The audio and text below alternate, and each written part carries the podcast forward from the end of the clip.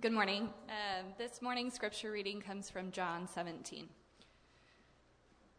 When Jesus had spoken these words, he lifted up his eyes to heaven and said, Father, the hour has come. Glorify your Son, that the Son may glorify you, since you have given him authority over all flesh to give eternal life to whom you have given him. And this eternal life, that they know you, the only true God, and Jesus Christ, whom you have sent. I glorified you on earth, having accomplished the work that you gave me to do. And now, Father, glorify me in your own presence with the glory that I had with you before the world existed. I have manifested your name to the people whom you gave me out of the world. Yours they were, and you gave them to me. And they have kept your word. Now they know that everything and that you have given me is from you. For I have given them the words that you gave me, and they have received them, and have come to know in truth that I came from you. And they have believed that you sent me. I am praying for them. I am not praying for the world, but for those for, the, for those whom you have given me, for they are yours. All mine are yours, and yours are mine, and I am glorified in them. And I am no longer in the world, but they are in the world, and I am coming to you, Holy Father. Keep them in your name, which you have given me, that they may be one, even as we are one. While I was with them, I kept them in your name, which you had given me. I have guarded them, and not one of them has been lost, except the son of destruction, that the scripture might be fulfilled. But now I am coming to you, and these things I speak in the world, that they may have my joy fulfilled in themselves. I have not given them your word, or I have given them your word, and the world has hated them because they are not of the world, just as I am not of the world. I do not ask that you take them out of the world, but you keep them from the evil one. They are not of the world, just as I am not of the world. Sanctify them in truth. Your word is truth. As you sent me into the world, so I have sent them into the world. And for their sake I consecrate myself, that they also may be sanctified in truth. I do not ask for those only, but also for those who will believe in me through their word, that they may all be one, just as you, Father, are in me and I in you, that they also may be in us so that the world may believe that you have sent me. The glory that you have given me, I have given to them, that they may be as one, even as we are one. I and them, and you and me, that they may become perfectly one, so that the world may know that you sent me and loved them even as you loved me.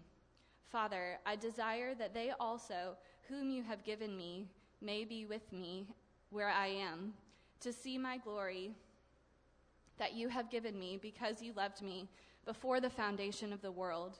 O righteous Father, even though the world does not know you, I know you, and these know that you have sent me. I made known to them your name and will continue to make it known, that the love with which you have loved me may be in them and I in them. This is the word of the Lord. Good morning. Thank you. Not the only one awake this morning. um, I know many of you know me. I know some of you do not know me, but I'm, my name is Jock Keller, and I'm the young adults pastor at All Saints. And thank you, Aaron, for reading that long chapter to us. It's really one of the most majestic, majestic chapters in the Bible. It's called Christ's High Priestly Prayer. And it's a prayer that he prays right before he goes to the crucifixion. And it's a long passage, I know. So we're not going to try and cover all of it. Really just going to focus on the last six verses, verses 20 through 26 with me. So will you pray with me this morning? Father in heaven, I pray that the words of my mouth, the meditation of my heart, the meditation of all of our hearts, might be pleasing and acceptable in your sight. O Lord, our rock and our redeemer. Amen. Uh, as I was preparing this sermon, I was sitting at a coffee shop, Stout House down off 290, and a, a guy came in, a tall, it was 6'5, tall dude. He had a big black shirt on with a big white peace sign on it. He sat down, and he was visibly frustrated and animated. He kept going on and on and on to um, this, uh, you know, uh, this friend of his who was sitting across the table. And I had my headphones on, so, but he was so loud and so animated that even with my headphones on, with music playing, I could still hear everything that he was saying. And his shirt, the sign of peace, was a symbol for uh, this group that he belongs to that was um, advocating for peace on our streets, filming police officers as they go about their work to prevent police brutality on our streets. And as he was talking about this, I realized his frustration was that this group that was committed to peace, to unity in the community, his frustration was that their group was breaking apart because of the internal personality conflicts within their, group, their own group. In fact, shouted really loudly one time, We're so united in this one cause, but it's like we just can't get together. And I was like, That's it, right? Because you felt that, haven't you? That feeling like we just can't get together. Does that resonate with you? Perhaps in some of your friendships, in your family. I'm united to this person by blood, but it's like we just can't get together. In your marriages, your workplaces, your churches, in this church, in your neighborhoods. And we might even be together, but we might not be, as Jesus says here in John 17, we might not be one. So this morning we're going to look at these last six verses here on unity and look for an answer to our just inherent disunity. And we're going to look at three things. We're going to look at our first our glory, then his glory, and finally our unity. Now, in saying all that, you might be thinking, glory? Christ is talking about union and unity. Why are we talking about glory? But glory, the word glory, is not incidental to our passage here. If you're reading along as Aaron was reading, if you look through chapter 17, the word glory keeps popping up everywhere. You see it right in verse 1, right? Jesus prays, Father, glorify me that I might glorify you. Verse 4, verse 5, 10, verse 22, verse 24. In our section here, verses 20 through 26, verse 22 says, where Christ connects glory to our unity. After praying that the church would be one, he then says, The glory that you have given to me, Father, I have given to them, so that they might be one. So, glory and how we handle and understand glory is important to understanding our unity. So, we're going to need to know what glory is, right? So, that brings us naturally to one of the most glorious moments of the moment. Retrievers beating Cavaliers. You know what I'm talking about, right? March Madness, one shining moment, you know? a 16 seed for the first time in history, defeating a number one seed. And my favorite thing about it is that they're the retrievers, like the most lovable, kind, like not intimidating dog, right? But they're taking down the Cavaliers. I don't know if you're a March Madness fan. You might not be. I grew up in Kansas. I'm a diehard Kansas basketball fan. So obviously, March Madness means a lot to me, except for the painful disappointment of always crashing out early. But here's the thing if you've watched March Madness last 10, 20 years, at the end of every single tournament is the 1980s power ballad called One Shining Moment. You know what I'm talking about? That plays with a video montage of all the greatest moments from the tournament. And they're just singing One Shining Moment. You guys know what I'm talking about, right? Yeah? Okay. And the song itself is really a song about glory. It's about one shining moment. And I think it will really help us understand the kind of twofold understanding of what glory is in the Bible. In the Old Testament, glory is generally represented by this Hebrew word that's kavod. Kavod um, is usually the word used for glory, and it means heavy, it means weighty. Now, we use the word, okay, so it's like this whatever is most weighty in your life, that is what your glory is. In English, we use the word matter, right? What matters to you? When we say that, we don't mean what in your life has the most physical mass. That's not what we mean. we say, What matters the most to you?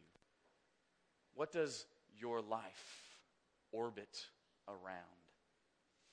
For many of us, sports are glorious because they matter, because they're meaningful.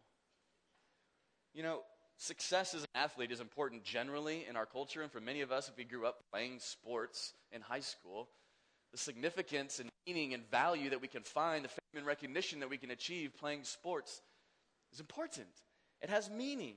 And that's why if you're listening to the, the song One Shining Moment, right, the video montage, you'll hear the singer belt out this one shining moment, frozen in time, right?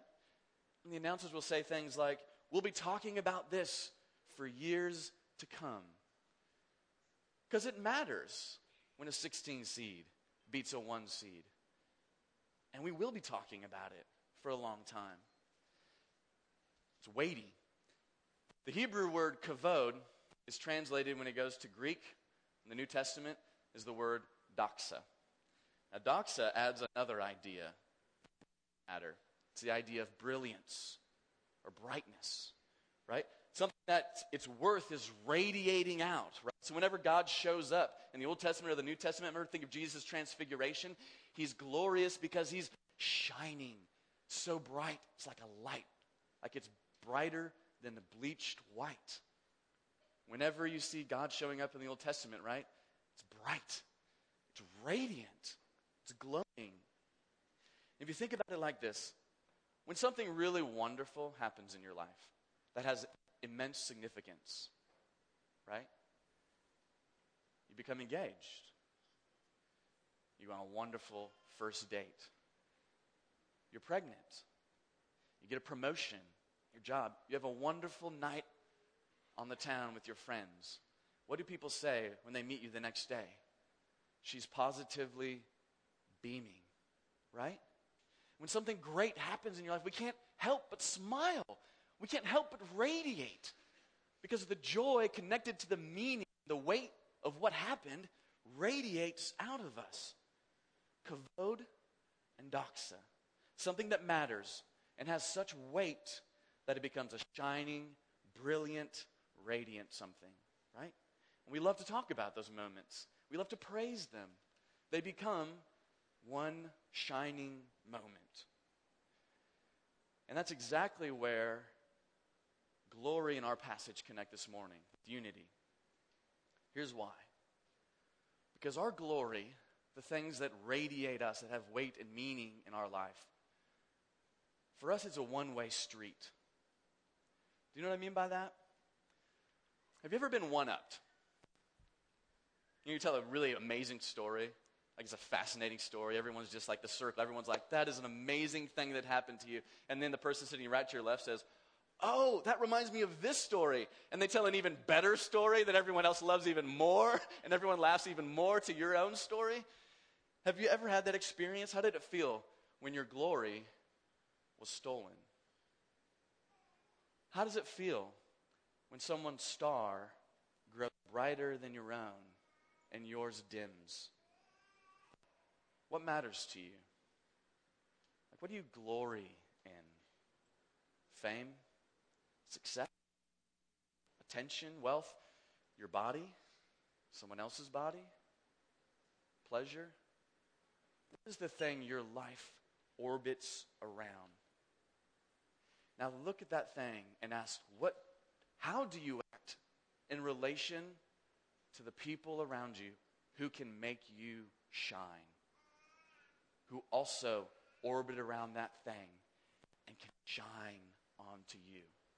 How do you relate to the person that takes away that light from you? Our glory is a one way street. We say, I matter. And what matters to me should matter to everyone else around me. Even if it means you go dim so I can get bright. That's a one way street glory, one way glory. It says, You point your light at me, and I'll also point my light at me, and we'll all just see how bright I can get, even if it means everyone else goes dark. Indeed, just think how often our prayers to God are really just prayers where we are asking God's help to get our own glory, to get that one thing that we think if we get it, our life will glow. We'll shine to everyone around us, we'll shine to ourselves. I think we know instinctively when glory is like that. And I think what's easy for us to then ask if that's what our glory looks like, then what does His glory look like? What is God's glory like? Does God also have some sort of needy desire for praise and attention?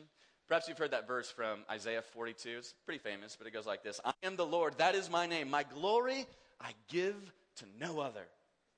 You heard that before? Or maybe you know the Westminster Confession of Faith, Shorter Catechism number one. Presbyterians here. It goes like this What is the chief end of man? What is the primary purpose of all human beings? It's to glorify God and enjoy Him forever. Is that what God wants, we might ask? When we interpret His glory as really our glory? Is God in heaven sort of petulantly shouting, Hey, make me look good, you people on earth? Shine on me. We wonder about that, do we not? But actually, I think this passage, John chapter 17, tells us that the nature of God's glory is not a one way street glory, it's always a two way street glory. Look at verse 1 of chapter 17 here. What is Christ's prayer to God the Father? He prays, Glorify me. But why? So that I can glorify you. The purpose of Christ's own glorification is that he might glorify the Father. In other words, what matters most to Jesus?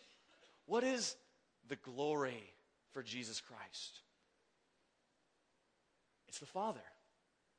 In verse 4, he glorifies the Father by accomplishing all that the Father has asked him to do. Verse 25, what is Christ's glory? Making the Father known. Christ's glory is to take everything that the Father has given to him and give it to us, to turn our attention to God the Father. And then what then do you think is the glory of God the Father? What matters most to him? It is his beloved Son. In fact, as Hebrews chapter 1, verse 3 tells us, that Christ is the radiance of the glory of God. You know what that means? Christ is the brightness of the thing that matters most to God the Father. In our passage here, in verse 24, Jesus' prayer says, Before the foundations of the world were laid. That means back in eternity past, God the Father was loving, perfectly loving, glorifying his Son. In fact, that passage from Isaiah 42 that we were just talking about, right? The one that says God will not give his glory to any other. You know what that passage in Isaiah 42 is actually talking about? It's not talking about God's not willing to share the limelight with anybody else. The chapter is actually about God's chosen servant who is going to bring forth justice into the world and put all things to right. It's talking about Jesus. That's who God the Father gives his glory to, and no other. To Jesus. Because he delights from all eternity past in his Son. That's who God is a Father perfectly loving a Son, and a Son perfectly loving a Father, both through the Holy Spirit. So, this is what Jesus does. He points everyone to God the Father and he says, Look at him. Isn't he great? Isn't he beautiful? Isn't he loving? And what does God the Father say? Look at my son, Jesus. Man, I love him. Isn't he wonderful? All throughout John, as you've been going through John, I hope you've been able to see that whenever John talks about what's the hour of Christ's glory, whenever John talks about the hour of Christ's glory, it's always talking about Jesus' crucifixion. Because that act on the cross, the self giving love of Jesus Christ, is the greatest expression of God the Father's outgoing, self giving, two way street love and glory. The cross is not some sort of shining moment of self aggrandizing success, right? It's not. It's a bitter suffering humiliation on behalf of you and me to win us back from the darkness of this world and the darkness of our own souls that want to turn all the light onto ourselves. And that's Jesus' prayer here in verse 24. What does he pray to God the Father? That you would bring them back to be with me. Jesus Christ goes willingly to the cross, not because of a slavish duty to a father's will, but because that's the kind of father God is. And Jesus loves to make that love known. He loves for us to know, as it says in verse 23 here, that God the Father has loved Jesus since the beginning of time, and He's also loved us with the exact same kind of love. When that love sinks down into your heart, it will change you. It will. Because we all want to be loved this way. But we all know we don't deserve to be loved at the cost of Jesus' crucifixion. But being united to Jesus by faith and by baptism, having his love and the love of God the Father poured into our hearts by the Holy Spirit, that love will turn us, turn us around to where we want to make Jesus matter and make him radiant in our own lives, in the lives of all that we come into contact with. Because in doing that, we will not grow dim. Because we are being united to who? The light of the world, who said into the darkness, Let there be light. And he had the power and the sustaining life to make it happen. So, as we're united to Christ, as verse 23 says, God the Father is united to Christ, Christ is united to us. We are then united to each other. So that all that Christ has, we have together and individually.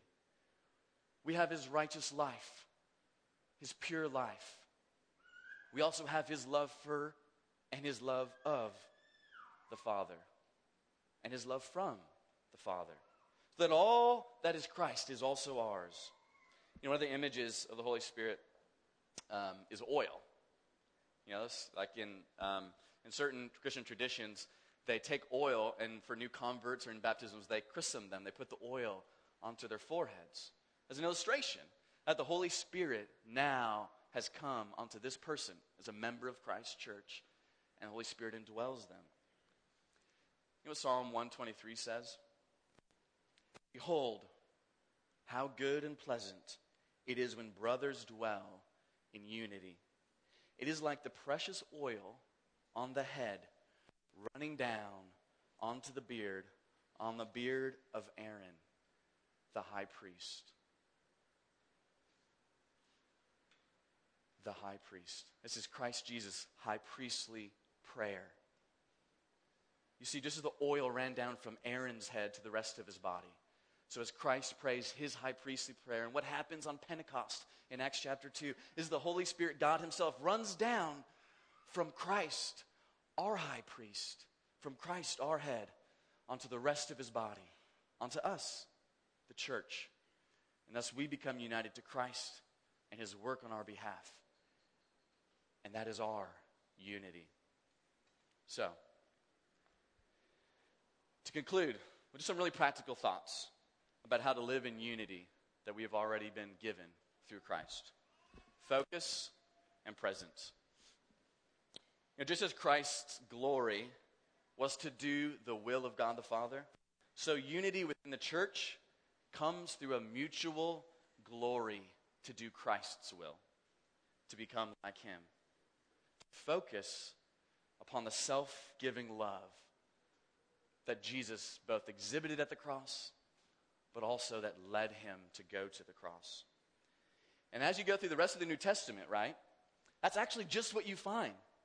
The scriptures are constantly, Paul, John are constantly imploring the church to give of themselves in love and self sacrifice.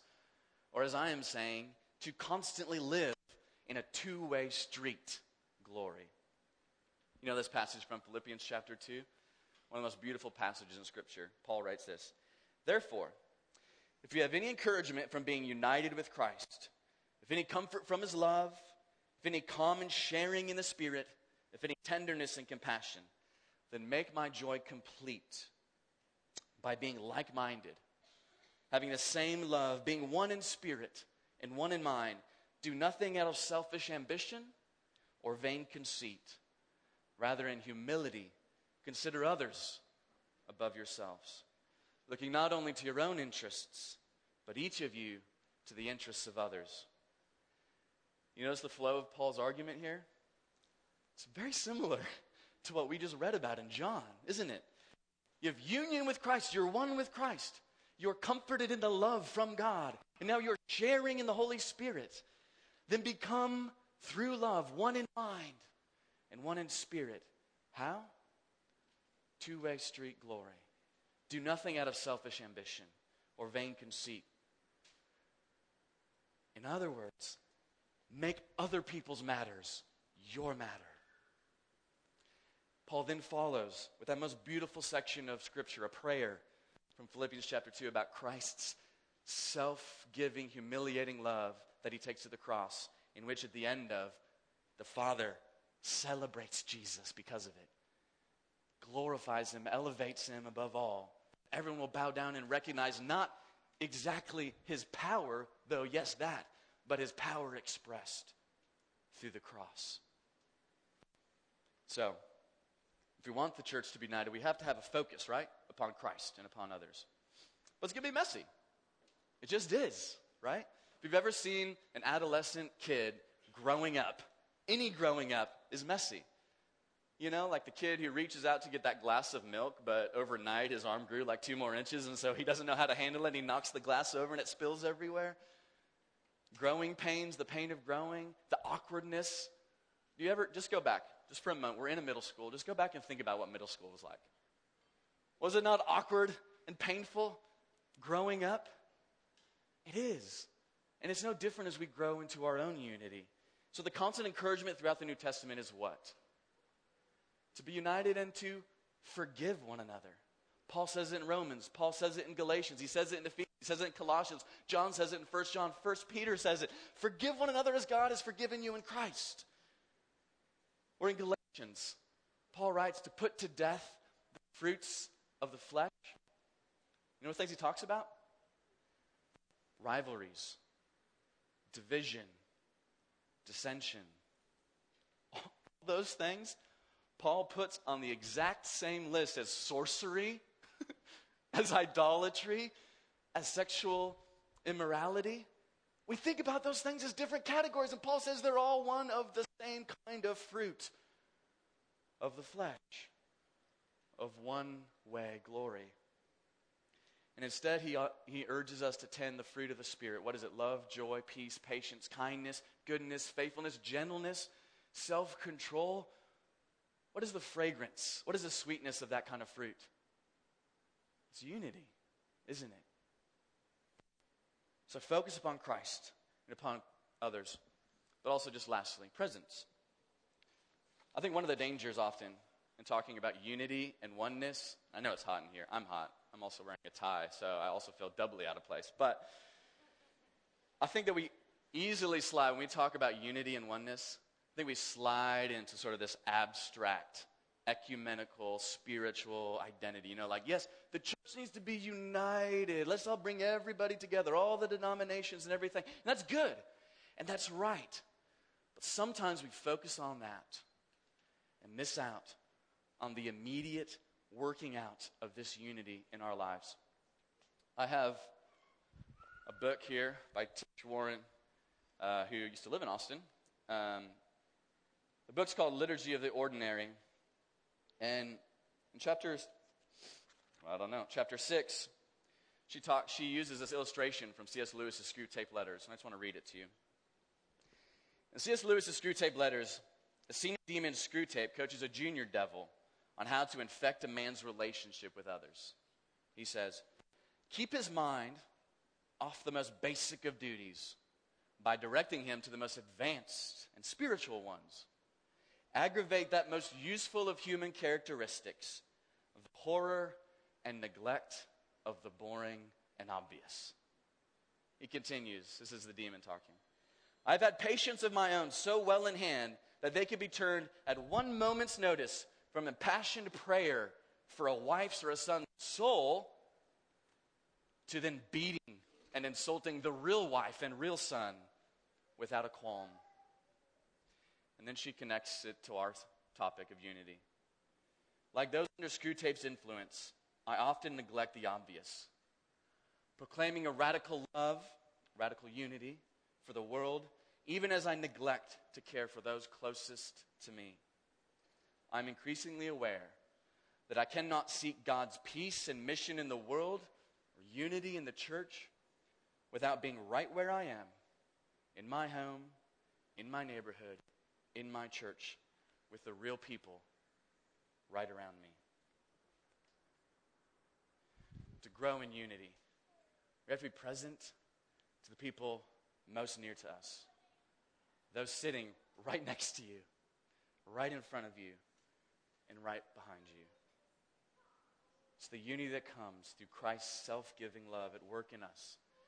It doesn't happen up here, it happens in the moment to moment, daily grind of the painful trenches of our lives, where we are asked every day, coming home from work, at the end of a long day with our kids, coming to Sunday and worshiping with God's people, that I must love and forgive and live in union with those most close to me. And I think in a moment, we get to share together one of the most beautiful expressions of our unity as we feed upon Christ and his blood together in a feast that Christ has given to us. You pray with me. Father, we know how easy it is to talk about, to dream about, to want unity in your church, unity among our relationships, and how difficult that hard work often is. But I pray that you would send your spirit down upon us, that we might understand that the love that you've given to us and that we accept and that we celebrate, that we are one with you because of Jesus Christ, that he has paid for our sin upon the cross and made us whole and right with you, God, our Father.